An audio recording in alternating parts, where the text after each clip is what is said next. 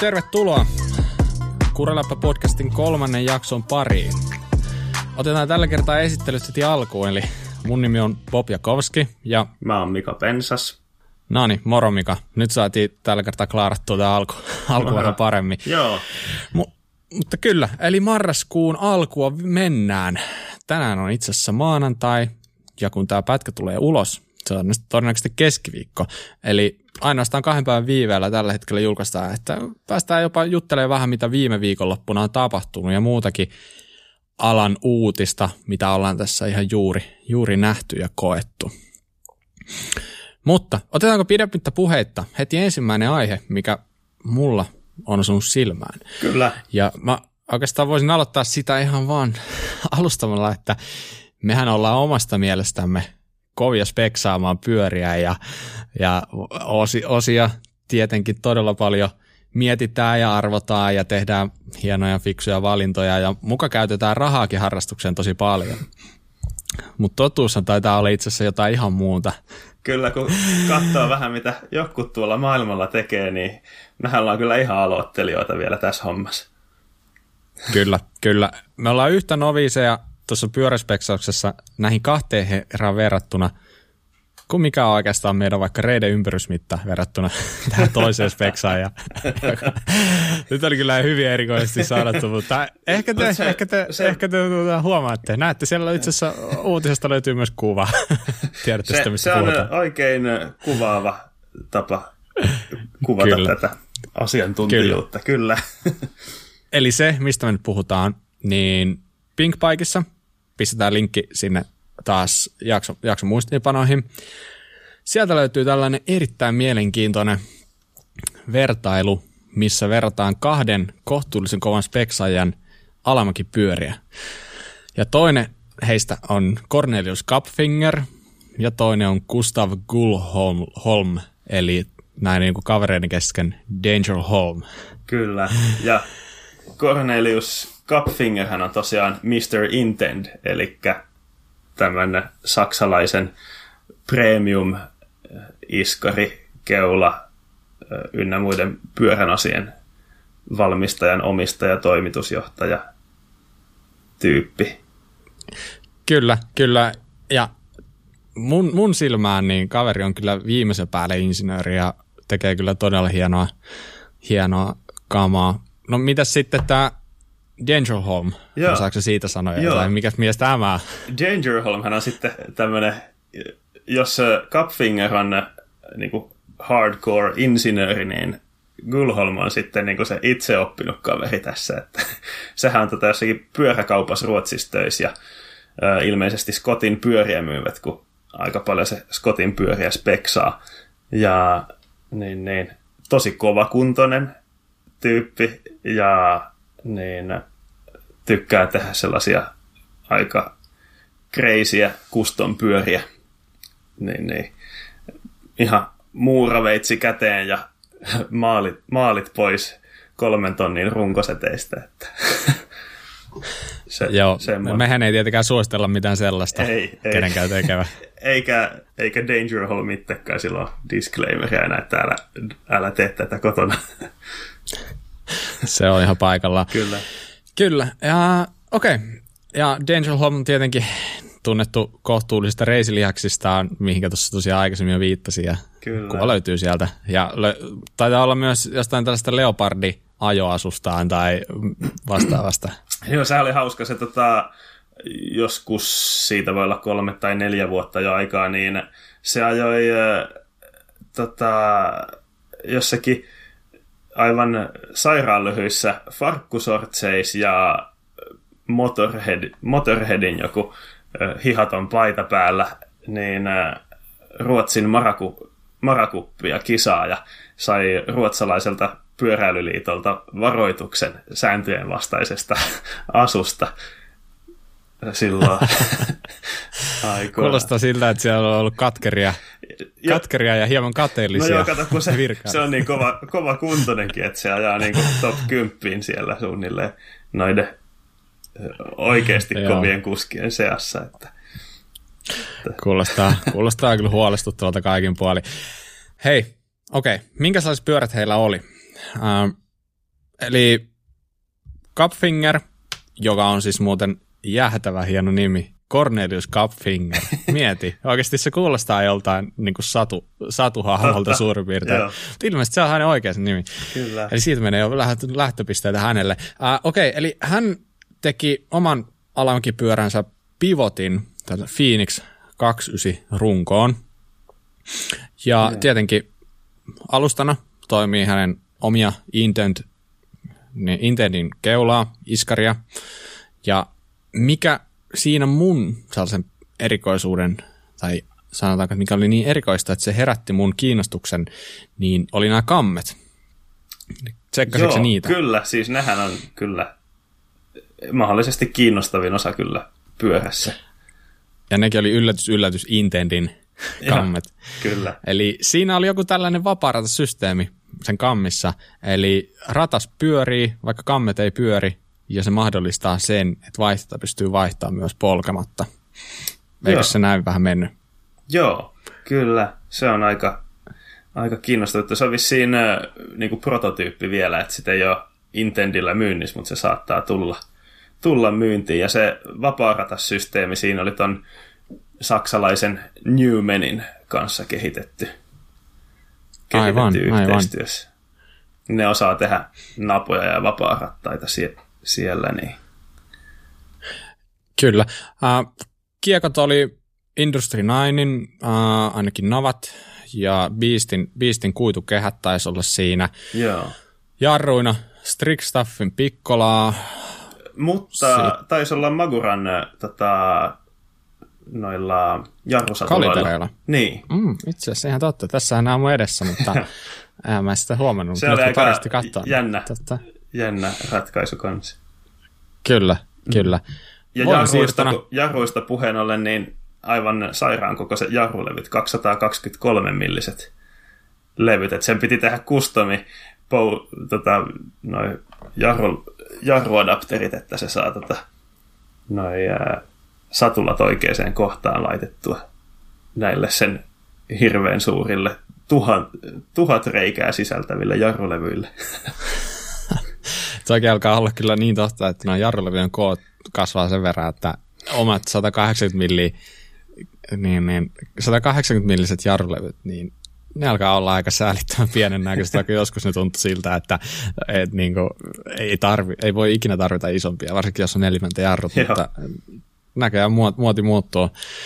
Muoti muuttuu. Mutta tota, ah, joo, sitten SRAMin äh, DH-voimansiirtoa tällaista, oikeastaan te pääsette sieltä linkin takaa katsoa ne tarkemmat speksit, meidän ihan turha luetella niitä, mm. niitä sen kummemmin. Mutta otapa se pieni katsaus tuohon Dangerholmin pyörään kanssa, niin on silleen, molemmista on nyt vähän ly- lyhyesti kerrottu. Joo, uh, Dangerholm hän on aiemmin ollut tota, enemmän noita XC-pyöriä speksaava tyyppi, että niin, niin, silloin niitä aivan sairaan kevyitä osia ollut paljon niin kuin tällaisilta Schmolkelta, Tunelta, tämän tällaisilta, jotka tekee todella kevyitä, todella kalliita osia. Ja olihan silläkin, tässäkin niin semmoinen gramman viilaus lähtökohta tähän, tähän DH-pyöhän Joo. kasaamiseen, että siellä on Tunen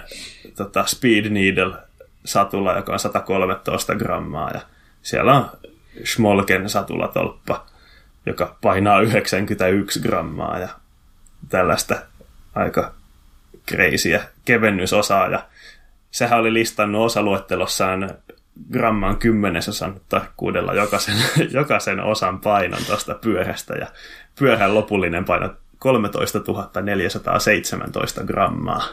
Että Kyllä. Ja mikä tästä tekee erikoista, niin ne, ne on ihan, siis ne, se paino on ilmoitettu ihan kunnon renkailla. Joo, siis se, Eli, niin, niin kuin niin. Se, se itse sanoikin, että vaikka se haluaa tehdä sairaan kevyttä, niin se pitää kuitenkin olla semmoista, että se kestää kunnon kisa, kisa-ajoa ja tosi rajua ajoa, että, että vaikka nämä on to, tosi kevyitä osia, niin ne on niin kuin silti kestäviä. Ja sehän nyt sitten tietysti näkyy hinnassa. Siinä on Synkrosin ohjaustankokin tota, joka maksaa varmaan kuin 500 euroa. että kaikkea Kyllä. näin. Siinä on aika, aika hyvin tavallaan kevennetty, kevennetty paljon jutuista, osista, mutta taas sieltä sitten löytyy vastapäivänä sellaisia tärkeitä osia, mistä ei ole sitten kevennetty. niin. Sieltä löytyy esimerkiksi oikeasti kunnon lukkokripit, mistä niin kuin lähtökohtaisesti joku voisi ajatella, että no tosta aika helppo ottaa grammoja pois, mutta taas sitten kun ajetaan DH oikeasti, niin sitä ihan arvostaa, että sulla on aika lukokripit Kyllä. pyörässä. Semmoinen hauska yksityiskohta, mitä se käyttää, että sillä on näitä hop hiilikuituosia. Sehän on ruotsalainen pikkufirma kanssa, joka tekee tällaisia aivan Uber premium superkalliita osia, joilla sä voit säästää kaksi grammaa.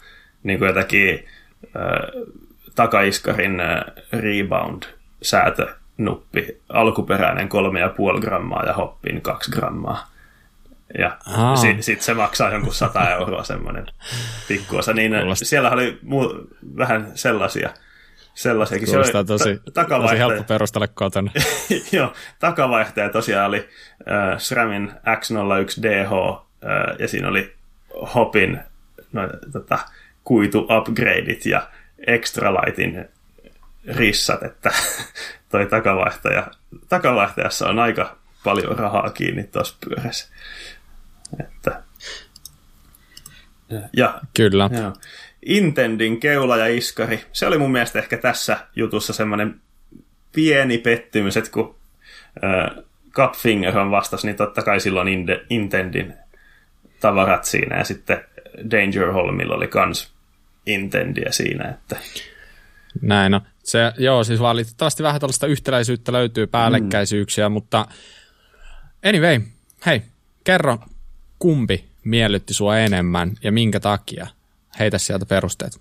No, mulla on tuolla XC-puolella kisataustaa, niin mä oon ennen ollut gramman viilaa ja enää en sitä touhua hirveästi harrasta, mutta sitä joskus tuli niitä grammoja katsottua enemmän, niin, niin siinä mielessä toi Dangerholmin Scotti lämmitti vähän enemmän. Ja sitten vaikka se oli aika siisti se värimaailma siinä Cupfingerin pyörässä, niin jotenkin se ne ei kuitenkaan, siis se idea siinä värimaailmassa oli mun mielestä kiva, että oli niin kuin, miten, miten niitä osia oli siinä niin maalattu ja niitä värejä valittu, mutta se värimaailma ei oikein ollut mun mieleen kuitenkaan siinä. Niin Danger Holmin mä äänestin noista kahdesta voittajaksi. Entäs okay. sä?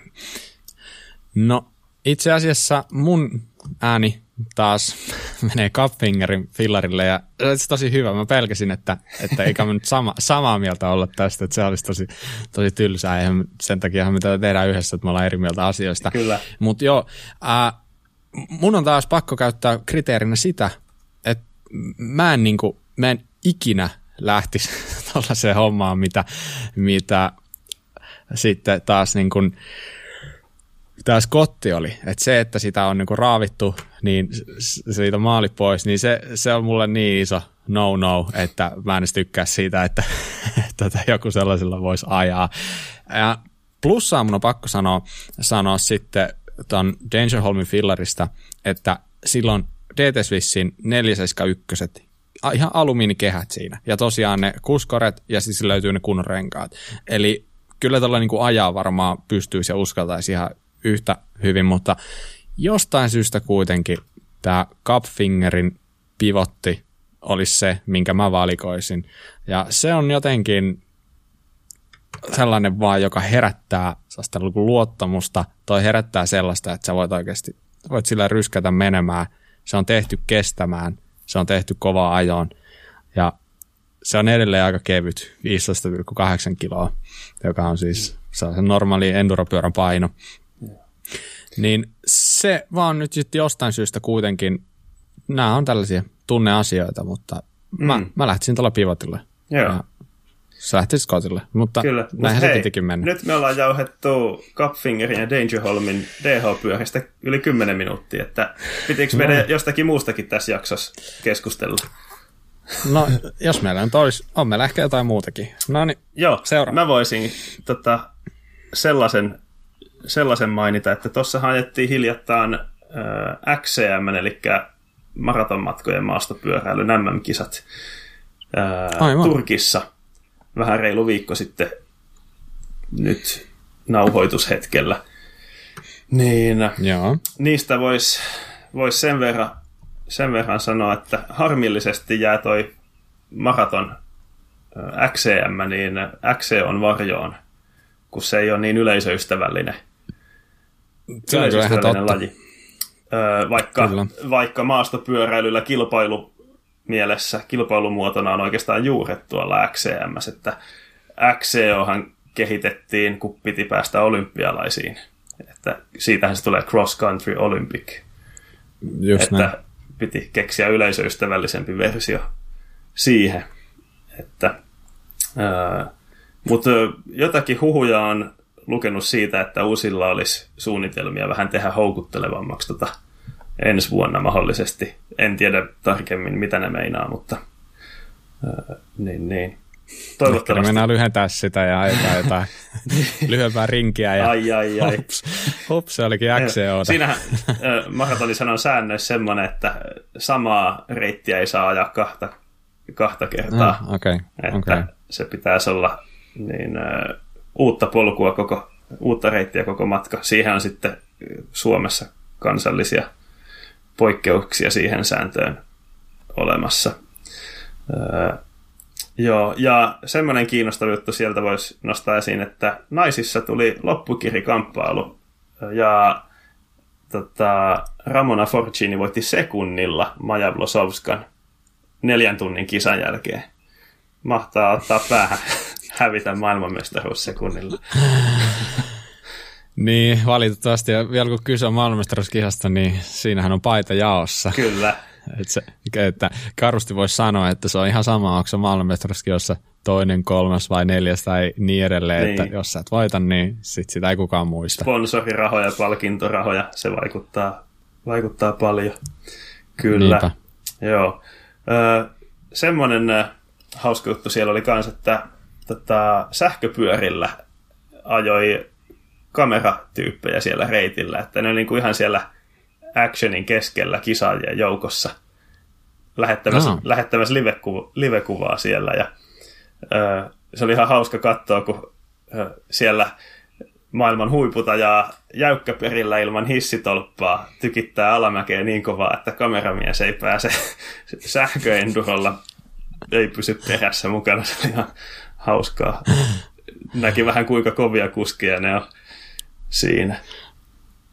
Joo, se on kyllä varmaan aika silmiä avaavaa, että ne, ne oikeasti pääsee sitä alamäkeäkin aika kovaa. Ja näin niin kuin sitä kuvittelisi olevansa, että sillä, että kyllähän mä nyt niin kuin mukana pysyn siellä enduropyörällä, niin totuus voisi olla vähän toinen loppupeleissä. Että parempi Kyllä. ehkä, että ikinä sellaiseen tilanteeseen joudu. Voi olla, että mie- pieni, viimeinenkin mielenkiinto menisi.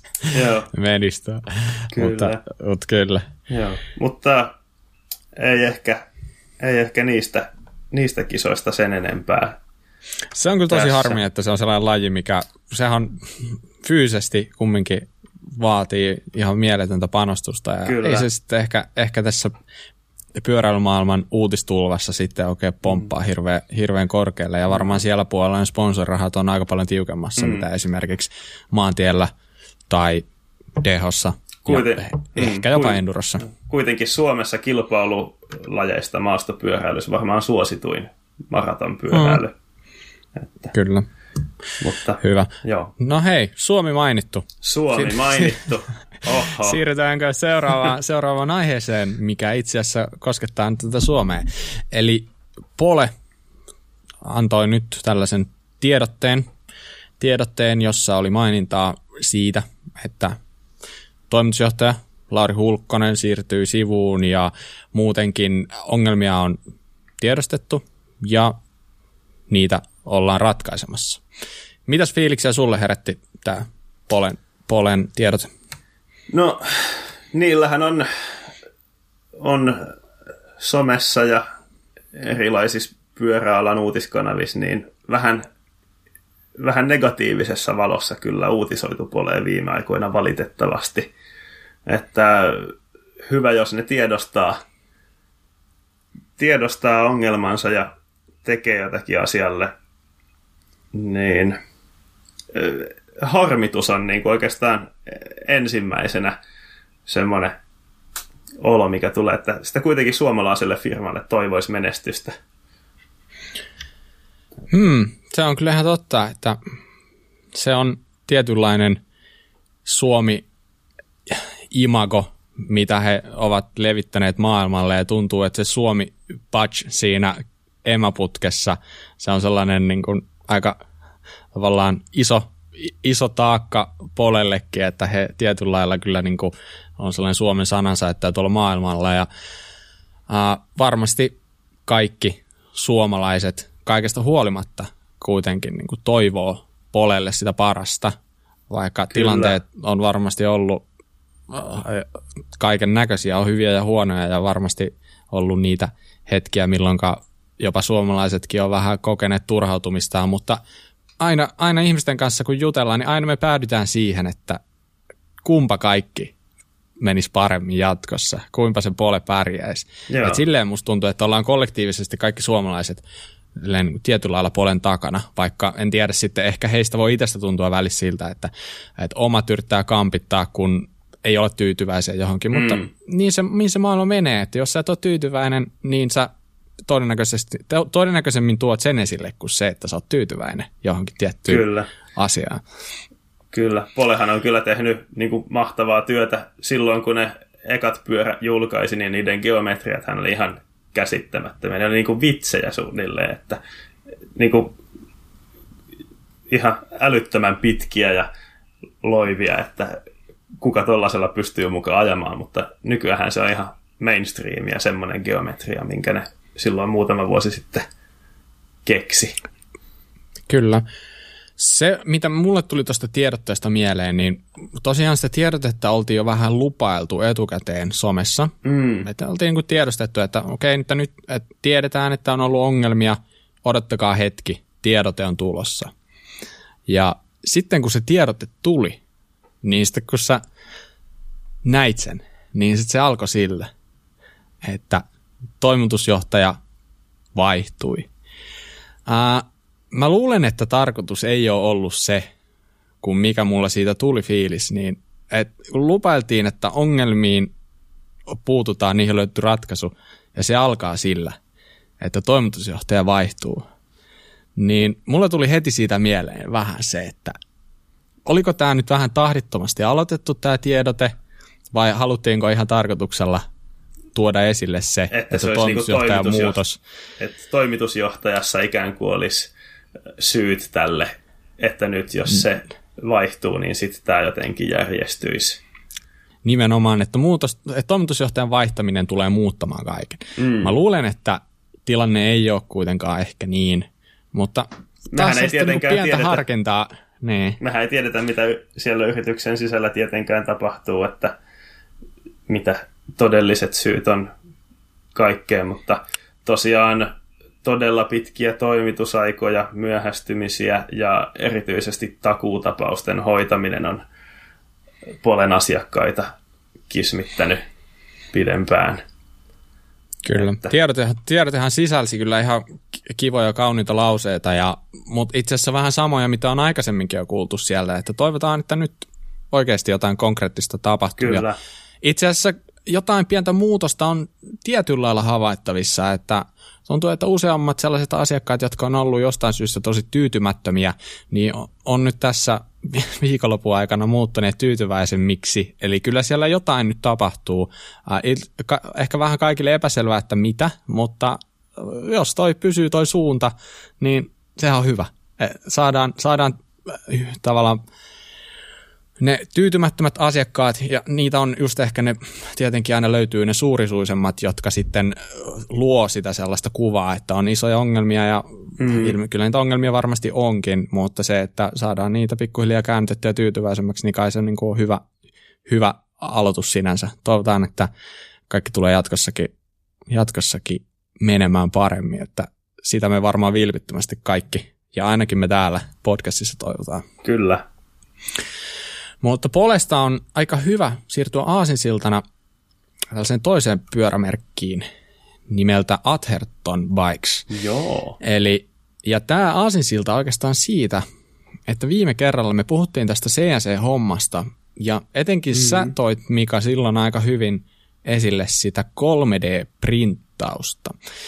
Joo. Ja minkä takia me nyt tässä Athertonista puhutaan? Niin okei, tämä on sellainen firma, joka tekee nimenomaan tuo 3D-printtausta tai hyödyntää sitä pyörissään tosi paljon, mutta sen lisäksi heillä tuli nyt tällainen uutinen, että he aloittaa tällaisen joukkorahoituskampanjan, jolla sitten kerätään, kerätään rahoja siihen, että saadaan tuotanto pyörimään ilmeisesti nyt sellaisella halutulla volyymilla.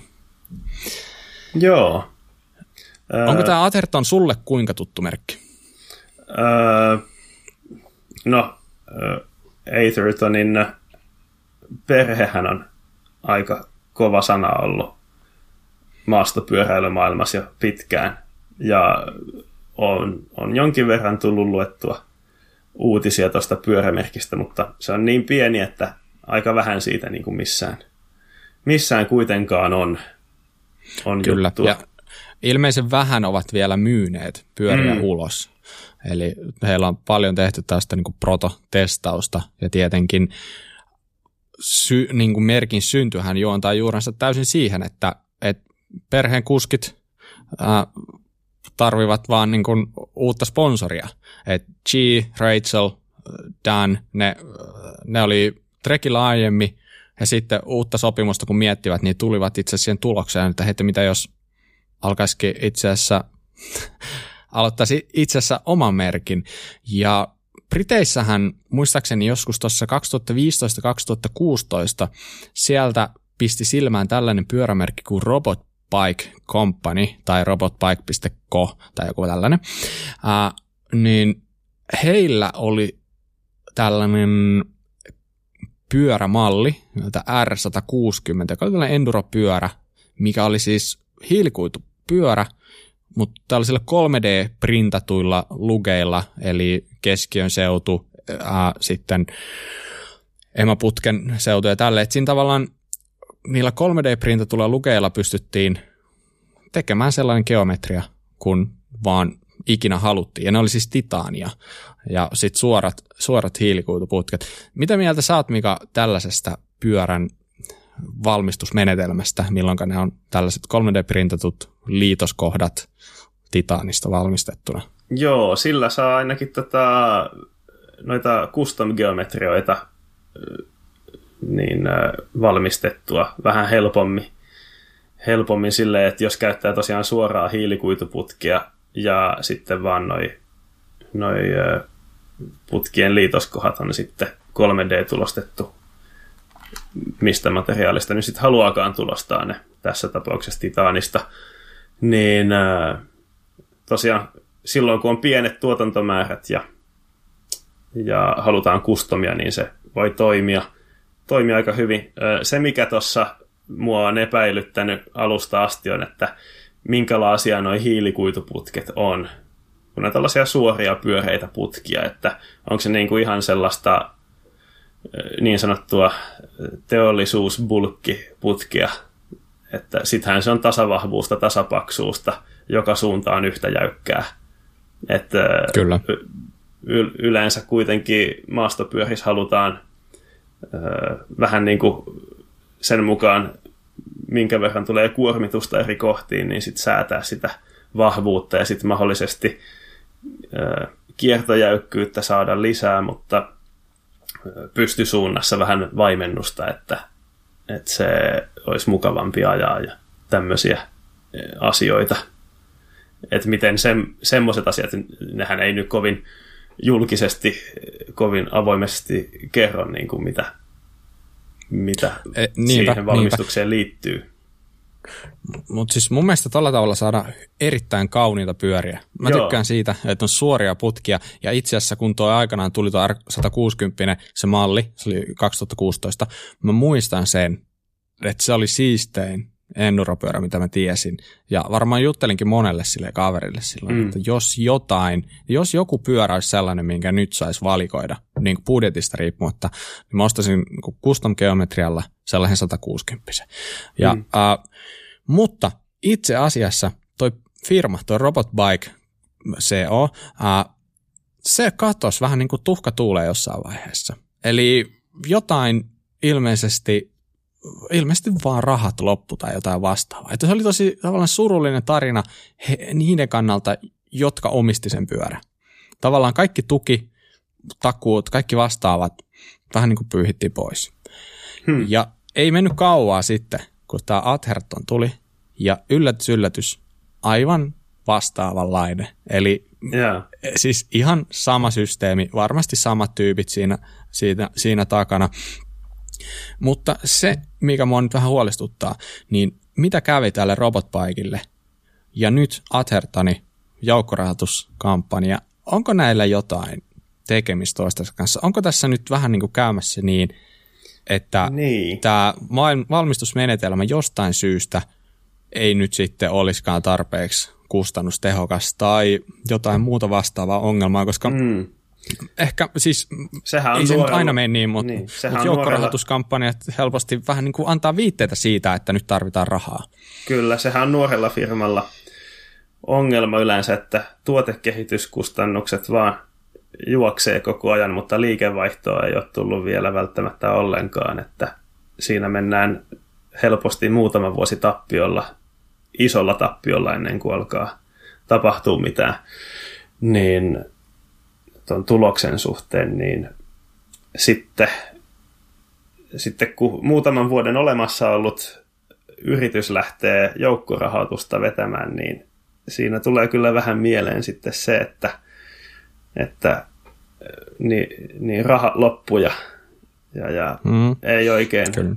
homma toimi, niin sitten tarvitsee jostakin rahaa.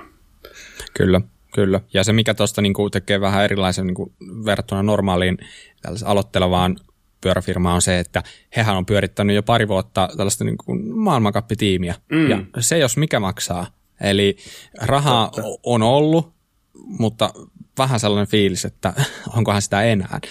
Mm. Mutta okei, okay, hei, siirrytään seuraavaan. Uh, itse asiassa, mitä mä tekisin tähän jonkun hölmön aasisilla. No ei sitä nyt tullut tällä kertaa sitä aasiltaan, mutta jotain erikoista tapahtui kans viime viikonloppuna. Ja siihen oli osallisena neljä, äh, tuolta uudesta sellaista olevaa pyöräilijää, jotka Kyllä. päätti juosta puolimaratoni. Ja Joo. se, miten se hieman poikkesi sellaista normaalista puolimaratonista, niin he juoksi sen tällaisena niin karanteeniolosuhteissa. Karanteeni hotellihuoneessa. eli, näin. Eli juoksurataa oli muutama metri käytettävissä. Sitä voi itse kukin miettiä, että jos sä pystyt ottaa neljä askelta ja sitten sä oot päätyseinässä ja kääntyy takaspäin ja ottaa taas neljä, niin kuinka kiva juosta siinä puolimaratoni. Joo, aika kova.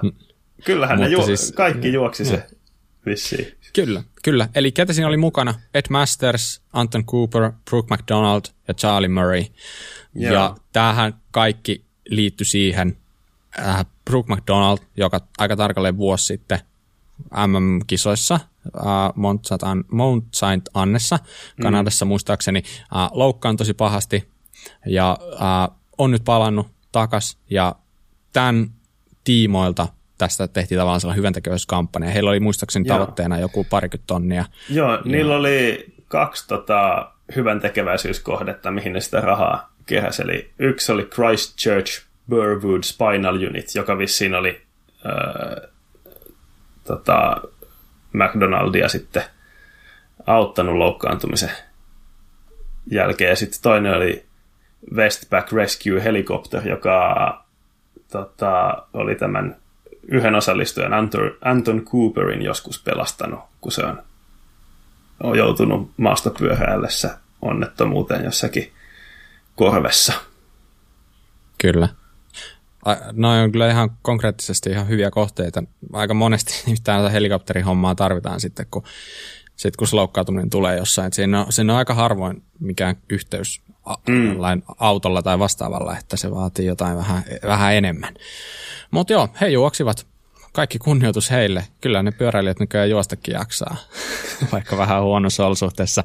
Mutta muut DH-kuskit, hän oli viime viikonloppuna ajamassa kauden viimeisiä maailmankapin osakilpailuita Portugalissa Luusassa. Kyllä. Mitäs ajatuksia kisa herätti, tai itse asiassa, nythän mennään, mennään heti tärkeämpään asiaan aluksi. Kerro, ketä sulla oli Pinkpaikin fantasy-tiimissä viime viikonloppuna. Eli Kehtaanko mä? neljä, neljä, mie- neljä miestä, kaksi naista. Nyt mä odotan, että sä kerrot mulle todella kovan listan sieltä. No joo, no sehän tuossa Fantasy Leagueissä on aina se, että kun sulla on se rajattu määrä sitä rahaa, sitä budjettia niihin kuskeihin käytettävissä, niin siinä pitää miettiä, että ota- otatko se niin kuin kaksi kovaa ja sitten jotakin ynnä muita, jotka ei varmasti saa pisteitä, vai, vai otatko sä sellaisia kaikki sellaisia, jotka hyvänä päivänä voi olla top 10, jotka on vähän halvempia vai millä? Äläpä selittele nyt. Anna tulla. No mä lähdin sillä toi, myöhemmällä linjalla, eli. Okay. eli halpoja kuskeja. No niin, no niin. No nyt Niin. niille tarvitaan varsinkin selittely tai perusteluita. No, annapa tulla. No, David Trummer, äh, joka on äh, tota, YT-kuski. itävaltalainen, tai, joo, Kyllä. ää, ajanut tosi hyvin, hyvin tota DHta tänä vuonna Kyllä. ja, ja se oli niinku ö, tasonsa nähden halpa. Ja se oli ihan vissiin hyvä valinta sinne. Sitten Remi Tirion, ranskalainen, samalla perusteella oikeastaan, samalla perusteluilla. Sitten espanjalainen Angel Suarez, Joo, sillä ajatuksella, että se ehkä to, tuntee ton Portugalin maaston, kun se on espanjalainen, että se on silleen tuttua. Ihan ok. Sitten semmoisen epäonnistumisen tein. Mä menin laittaa sinne Jack Moirin, joka ei edes ajanut. Ai, ai, ai, ai, nyt. Nyt meni huolimattomuuden piikkiin. Kyllä, Se olisi täysin. pitänyt tietää, että se on takas jo Joo, Ausseissa. kyllä. Sitten naisista Monika Rastnik ja Camille Balanche. Okei, okay, okay. Ihan, siis, ihan ok lista. Ehkä toi Jack Moore nyt vähän sut Se sut- oli, kyllä. Okei, okay, hyvä. Uh, mun lista. No, meillä oli yksi sama. Äh, itse asiassa kaksi samaa, mutta yksi sama mies, ja se oli tämä David Drummer. Joo, Ja uh, munkin mielestä halpa siihen nähden, että on ollut todella tasainen kuski. Ja itse asiassa voitti, voitti tänä vuonna, oliko se Innsbruckissa vai missä ajettiin sitä Crankworksia ennen kuin päästiin maailmankappikauteen. Mun mielestä niin kuin, no-brainer-ostos. Ei nyt ehkä sitten tällä viikonlopulla ollut kumminkaan kovin hyvä. Mm. Sitten uh, mä otin yhden tietenkin kovan kuski sinne, Loris Vergier. mm. Ja sitten mulla oli Tipo Daprela ja sen lisäksi sitten tällainen kuin Benoit Coulange, joka oli siis ranskalainen ja hänen hinta 25 000, joka on siis todella halpa. Yksi halvimmista koko kisassa, Joo. koko fantasy-kisassa ja äh, ajanut tänä vuonna sairaan hyvin, muun muassa Ranskan mestari ja näin poispäin. Äh, naisissa Mirjam Nicol, Monika Rastnik oli mulla, eli Kyllä. Monika Rastnik oli meillä sama. Mm, siis tämä fantasy-homma, niin tämä on tavallaan hankala, koska tässä tietenkin voi tehdä uuden joukkueen aina jokaiseen osakilpailuun. Mutta mut silloin kun mä teen sen ensimmäisen joukkueen, niin mä niinku teen sen ajatuksella. Ja sen jälkeen mun on hyvin vaikea vaihtaa ketään, jos he ei ole mitään loukkaantunut tai vastaavia, mm. koska musta tuntuu, että no miksi mä nyt oon valikoinut tämän, jos tämä nyt yhtäkkiä sitten enää mun mielestä olekaan hyvä. Tietenkin tilanteet voi muuttua silleen kisa-olosuhteiden myötä, että okei, että tulee joku oikeasti huono huonot olosuhteet, niissä voit ottaa jonkun Remi Tyrionin sinne, joka on sitten niin kuin spe, niin kuin oikein spesialisti sellaisissa huonoissa keleissä. Mutta joo, Kyllä. sanotaanko, että ei nyt mennyt ihan nappiin tällä viikonloppuna, että vaikka aikaisemmin tuolla Mariborissa mulla oli tosi hyvä, hyvä tsäkää jo, mutta nyt sitten esimerkiksi Loris, niin kisat vähän miten meni ja näin poispäin. Mutta hei, itse tässä, kisasta. Tässä huomaa sen, että sä oot se meistä, joka tietää DH-hommat paremmin, ja mä, mä sitten seuraan tätä XCtä vähän enemmän.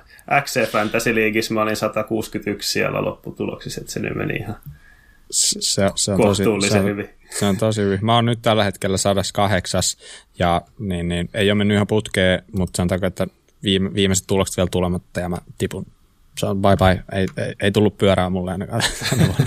Toki suomalaiset pärjää muuten kyllä tosi hyvin tässä aina, että se on ihan mieltä. Muistaakseni esimerkiksi viime vuonna tuli Suomeen voitto ja, tälleen, että, ja tälläkin hetkellä kymppisäkissä on kaksi suomalaista. Se on kova. jäätävä.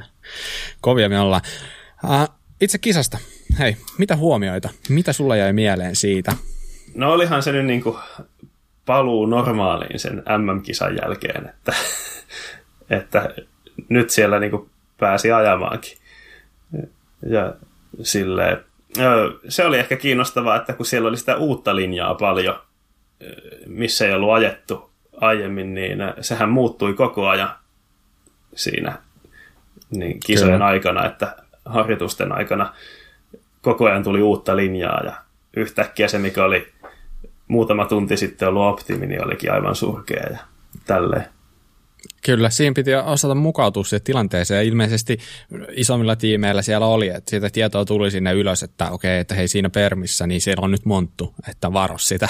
Mm. Mutta varmaan kiva ja täysille siltikään, että sä et ihan tiedä, sä et ole ikinä ainut siitä sellaisena kuin se on. Mutta kauat on kovia edelleen. Äh, mitä mulla tuli mieleen, oikeastaan mitä mietin heti ekasta kisasta alkaan se, että toi Luusahan on sellainen paikka, missä Foxi on testannut nyt viisi vuotta, niin kuin, aina niin kuin off-seasonilla yeah. tiimien kanssa, että näkyykö se tuloslistoissa, että onko Fox, Foxin sponssikuskit vielä kovempia, mitä ne on normaalisti. Aivan. Ja siitä tuli mieleen just tämä, tämä Santa Cruz Syndicate-tiimi, joka on tosi paljon testannut Foxin kanssa. Mä oon nähnyt tosi paljon videoita just tuolta Luusasta. Ja tuli heti sellainen olo, että voisiko tämä olla sellainen kisa, mitä ne dominoi. No, tavallaan nyt kun kaksi kisaa ajettu, niin voi sanoa ainakin, että ainakin Greg Minnarin osalta se, sehän todellakin sopi hänelle ja jotenkin sen ajo oli se... eleettömän varmaa. Joo. Eli mä väittäisin, että siitä on ollut hyötyä heille. Että he on siellä pystynyt testaamaan varmasti niin kuin kaikki keulan säädöt, iskarisäädöt, ne oli tiedossa ja kun sinne mentiin, että mitä ne tulee olemaan. Oliko vanhin DH-maailmankup-voittaja? En tiedä, 22 voittoa ja 81 kertaa podiumilla. On, on se aika kova.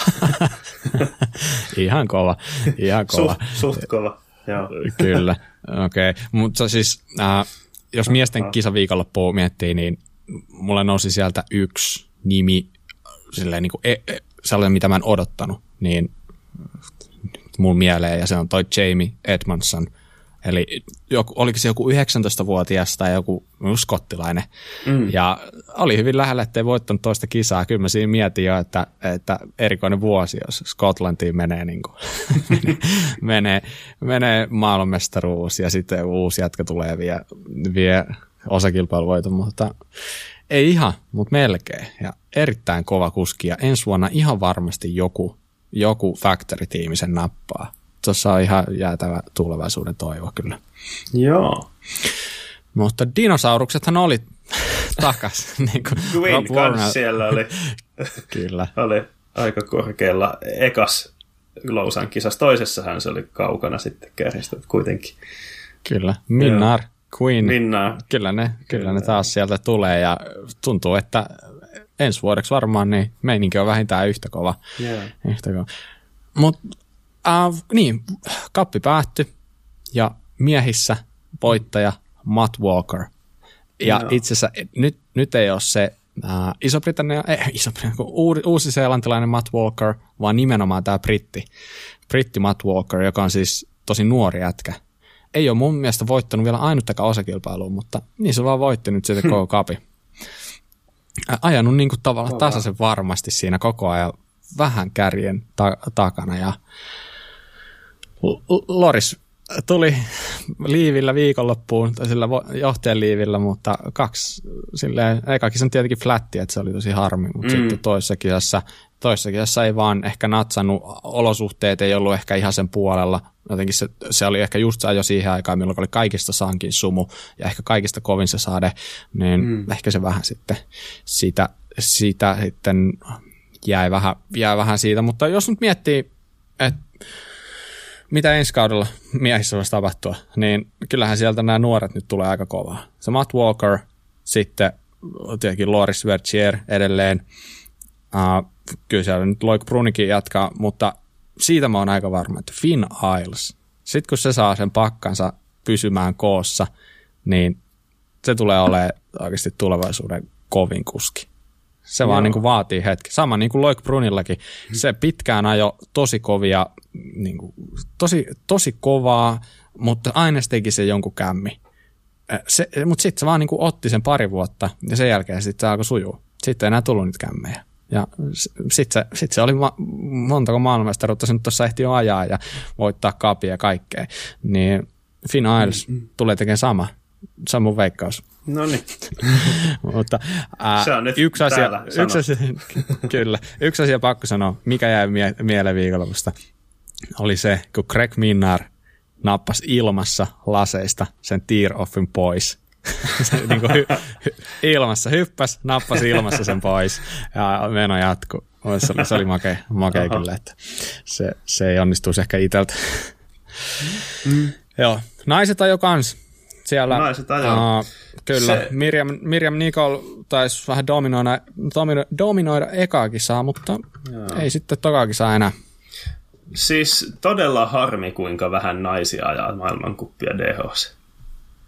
Se on totta. Si- siis äh, yhdeksän kuskia sai tuloksen mm, tässä viimeisessä. Se, niin, niin, ehkä tämä vuosi on vähän erikoinen, että sieltä, mm. sieltä on jonkin verran jäänyt porukkaa pois, mutta niin. toi on varmaan se terävin kärki kuitenkin, että nythän mm. sieltä ei varmaan puuttunut kuin Rachel Atherton. Mm.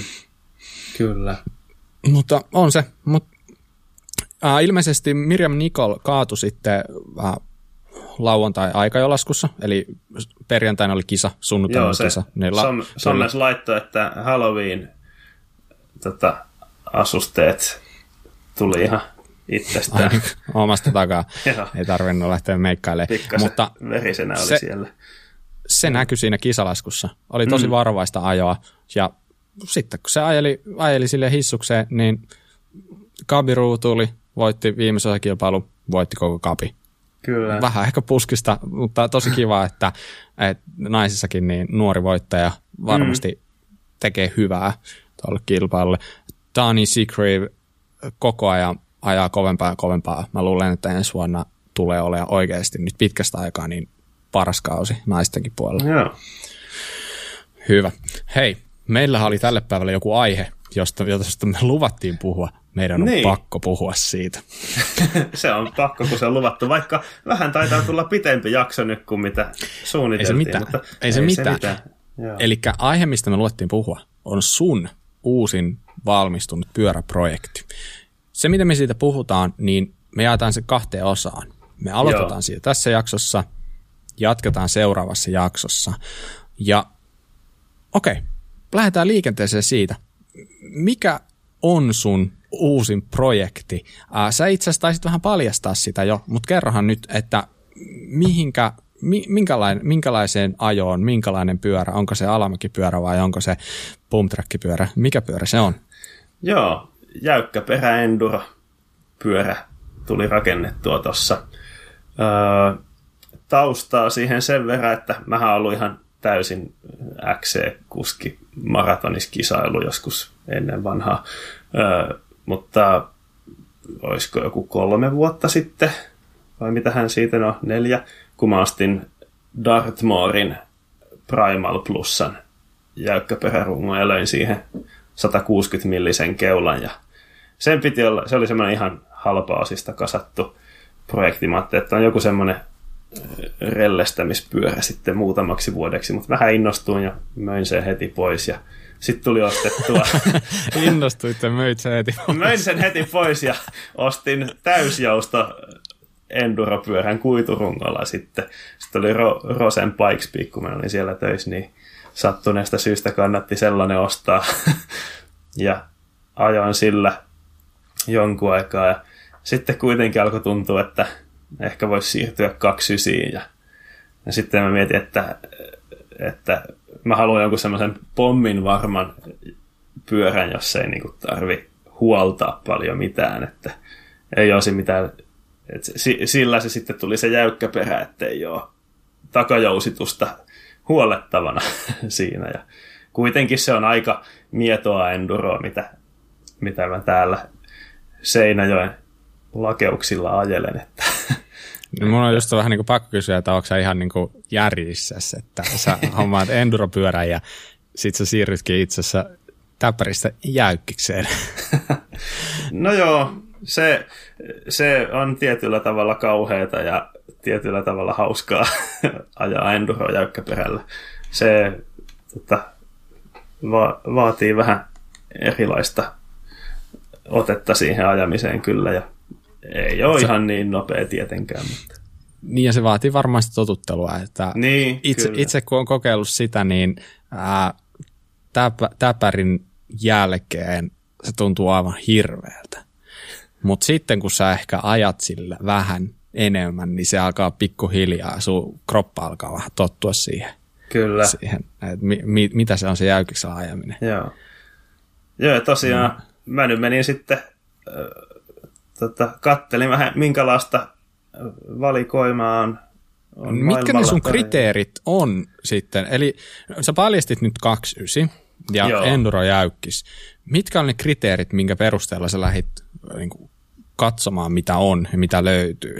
No, mä ajattelin, että painohan siinä ei ole tärkeä oikeastaan. Että se nyt saa Sen painaa. pystyy niin unohtaa. Niin, saa painaa mitä vaan. Ja sitten teräsrunko on pikkasen mukavampi kuin alumiininen, niin se, oli, se ei ollut vaatimus, mutta ajatus oli, että ehkä kuitenkin teräsrunko.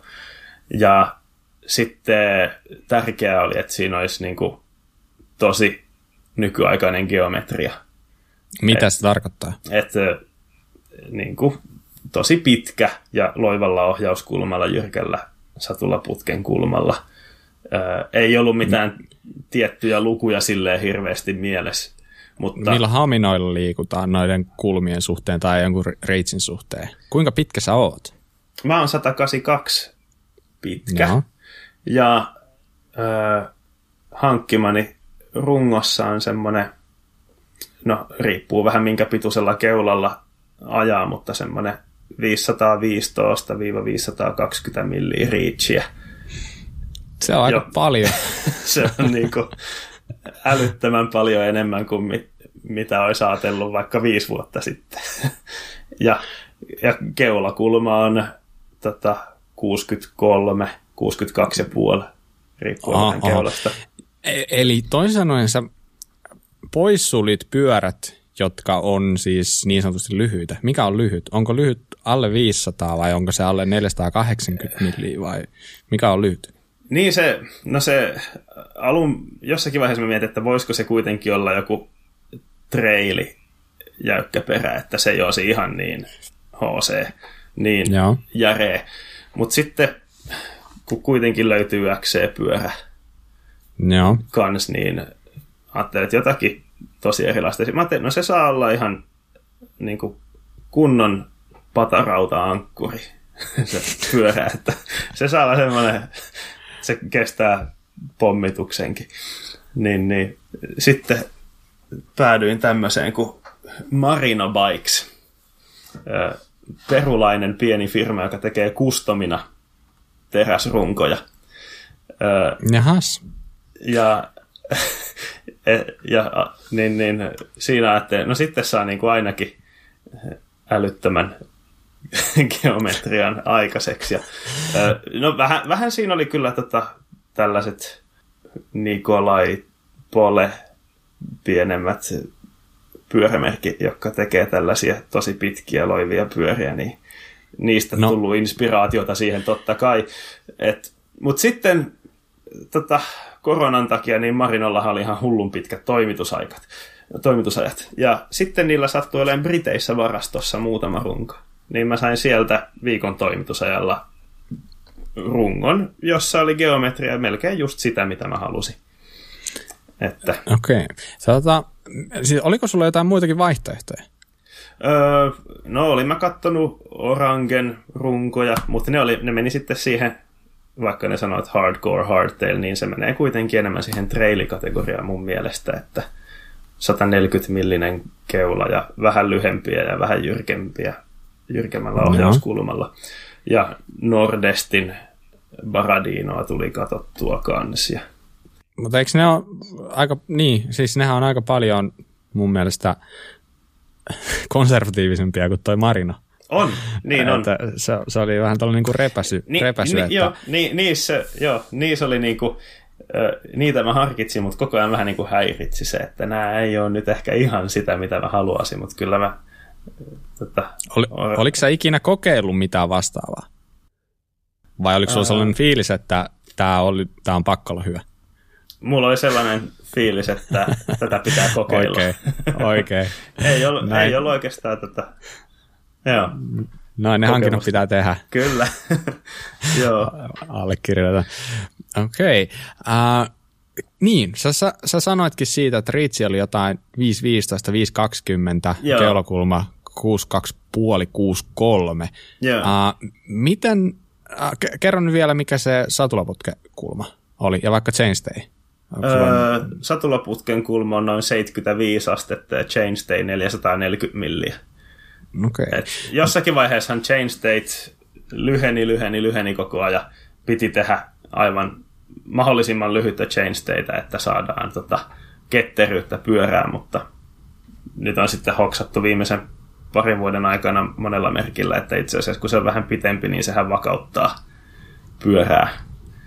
Ja tämmöisessä enduropyörässähän se vakaus on alamäessä aika hyvä juttu. Että toi 440 milli on siinä mielessä semmoinen aika hyvä, hyvän Miten sä, mi, miten sä niin koet sen keulakulma esimerkiksi? Mikä sulla oli se aikaisempi, äh, se oli se Pikes niin mikä siinä oli keulakulma? Siinä oli, mähän laitoin siihen sentin pidemmän joustomatkan keulan kuin mitä siinä alun perin oli, että siinä oli 65. Ja se oli täpäri siis? Joo. No miten sä nyt kun sä vertaat, sä oot nyt ainut tuolla Marinalla, niin mikä mm. fiilis? On se vähän loivempi, loivempi vielä, mutta ei, ei välttämättä ihan hälyttömän paljon. Jäykkäperäshän tosiaan, kun keulaan tulee sägiä, niin sehän tulee jyrkemmäksi keulakulma. Et siinä Kyllä. se 62 astetta ei ole niin älytön kuin täysjoustossa. Et Kyllä, toki mieltä. myös mä... reachi pitenee. Että Niinpä. siinä mielessä taas pitkä reach on aika hurja juttu. mä, mä oon myös miettinyt tota ja mä oon tullut siihen tulokseen itse, että suurin piirtein sulla voi olla jäykkyksessä kaksi astetta loivempi keulakulma ja se mm. tuntuu ihan saman tyyliseltä.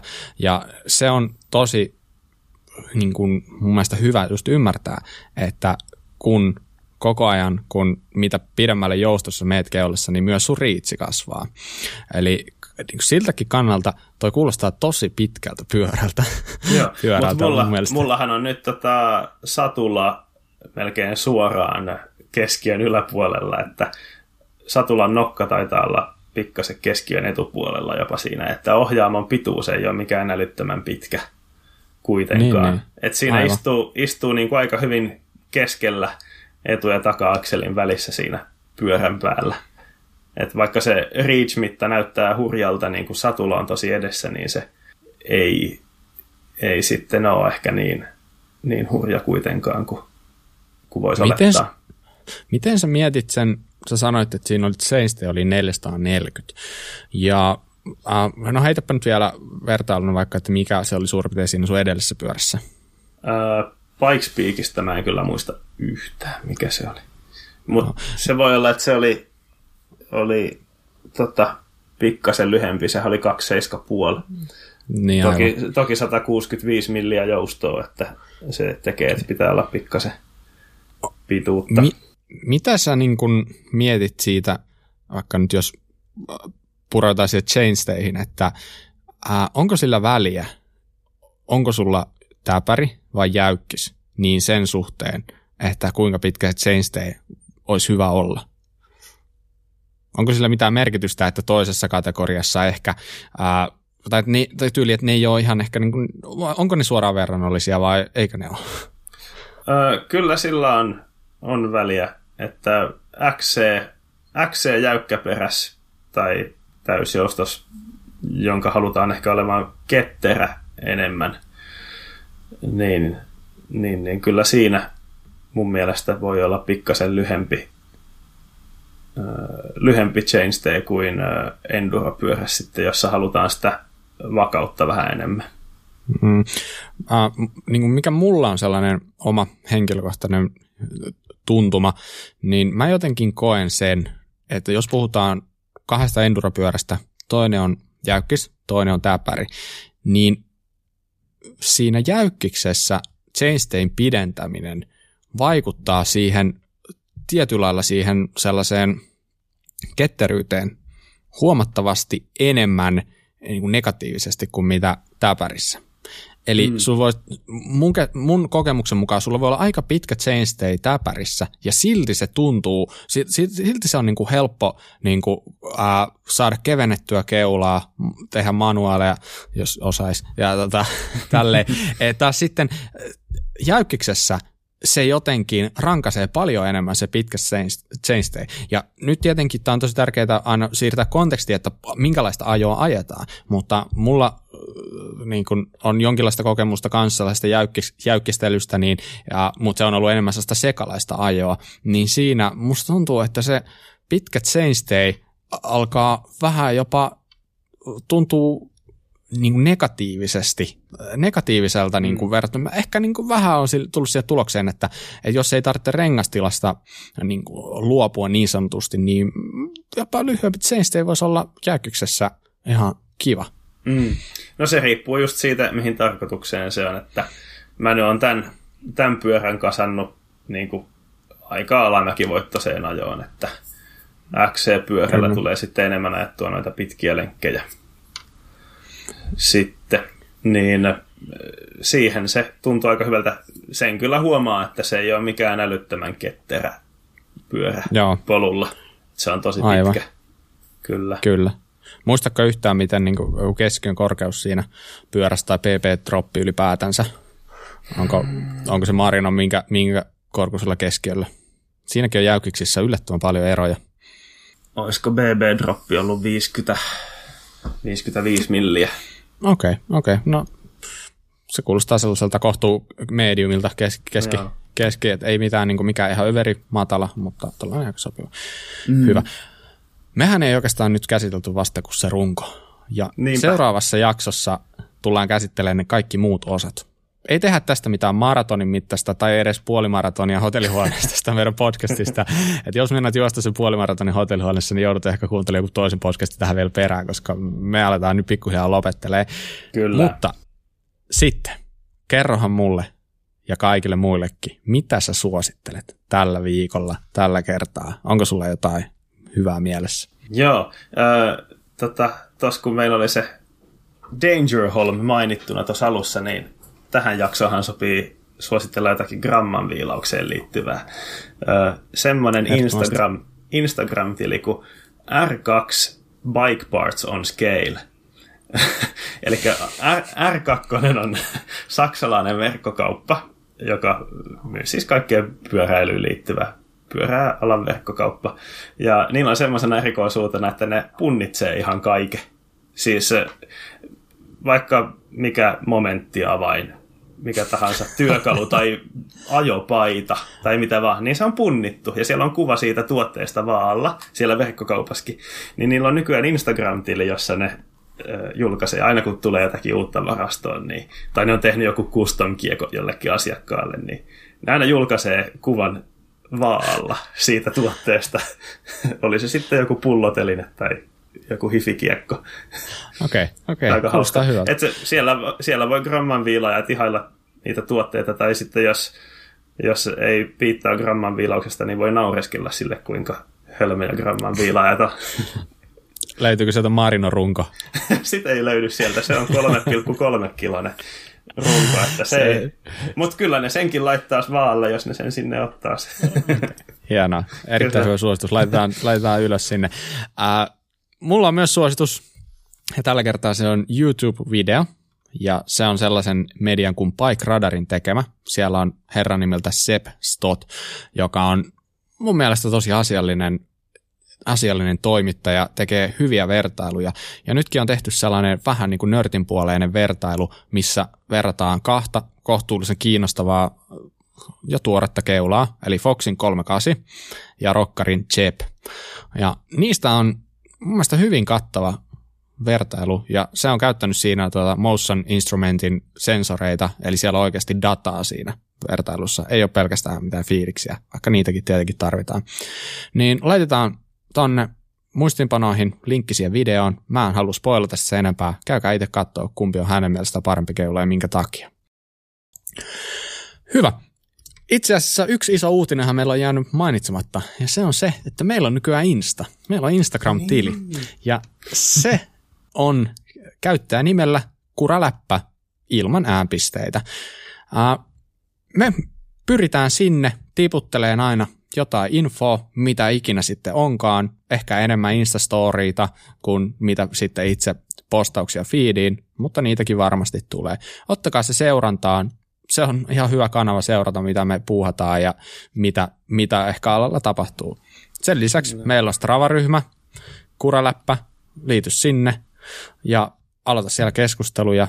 Ja kaikista tärkeintä tietenkin se, että kertokaa kavereille, kertokaa kaikille, joka, jota voisi kiinnostaa.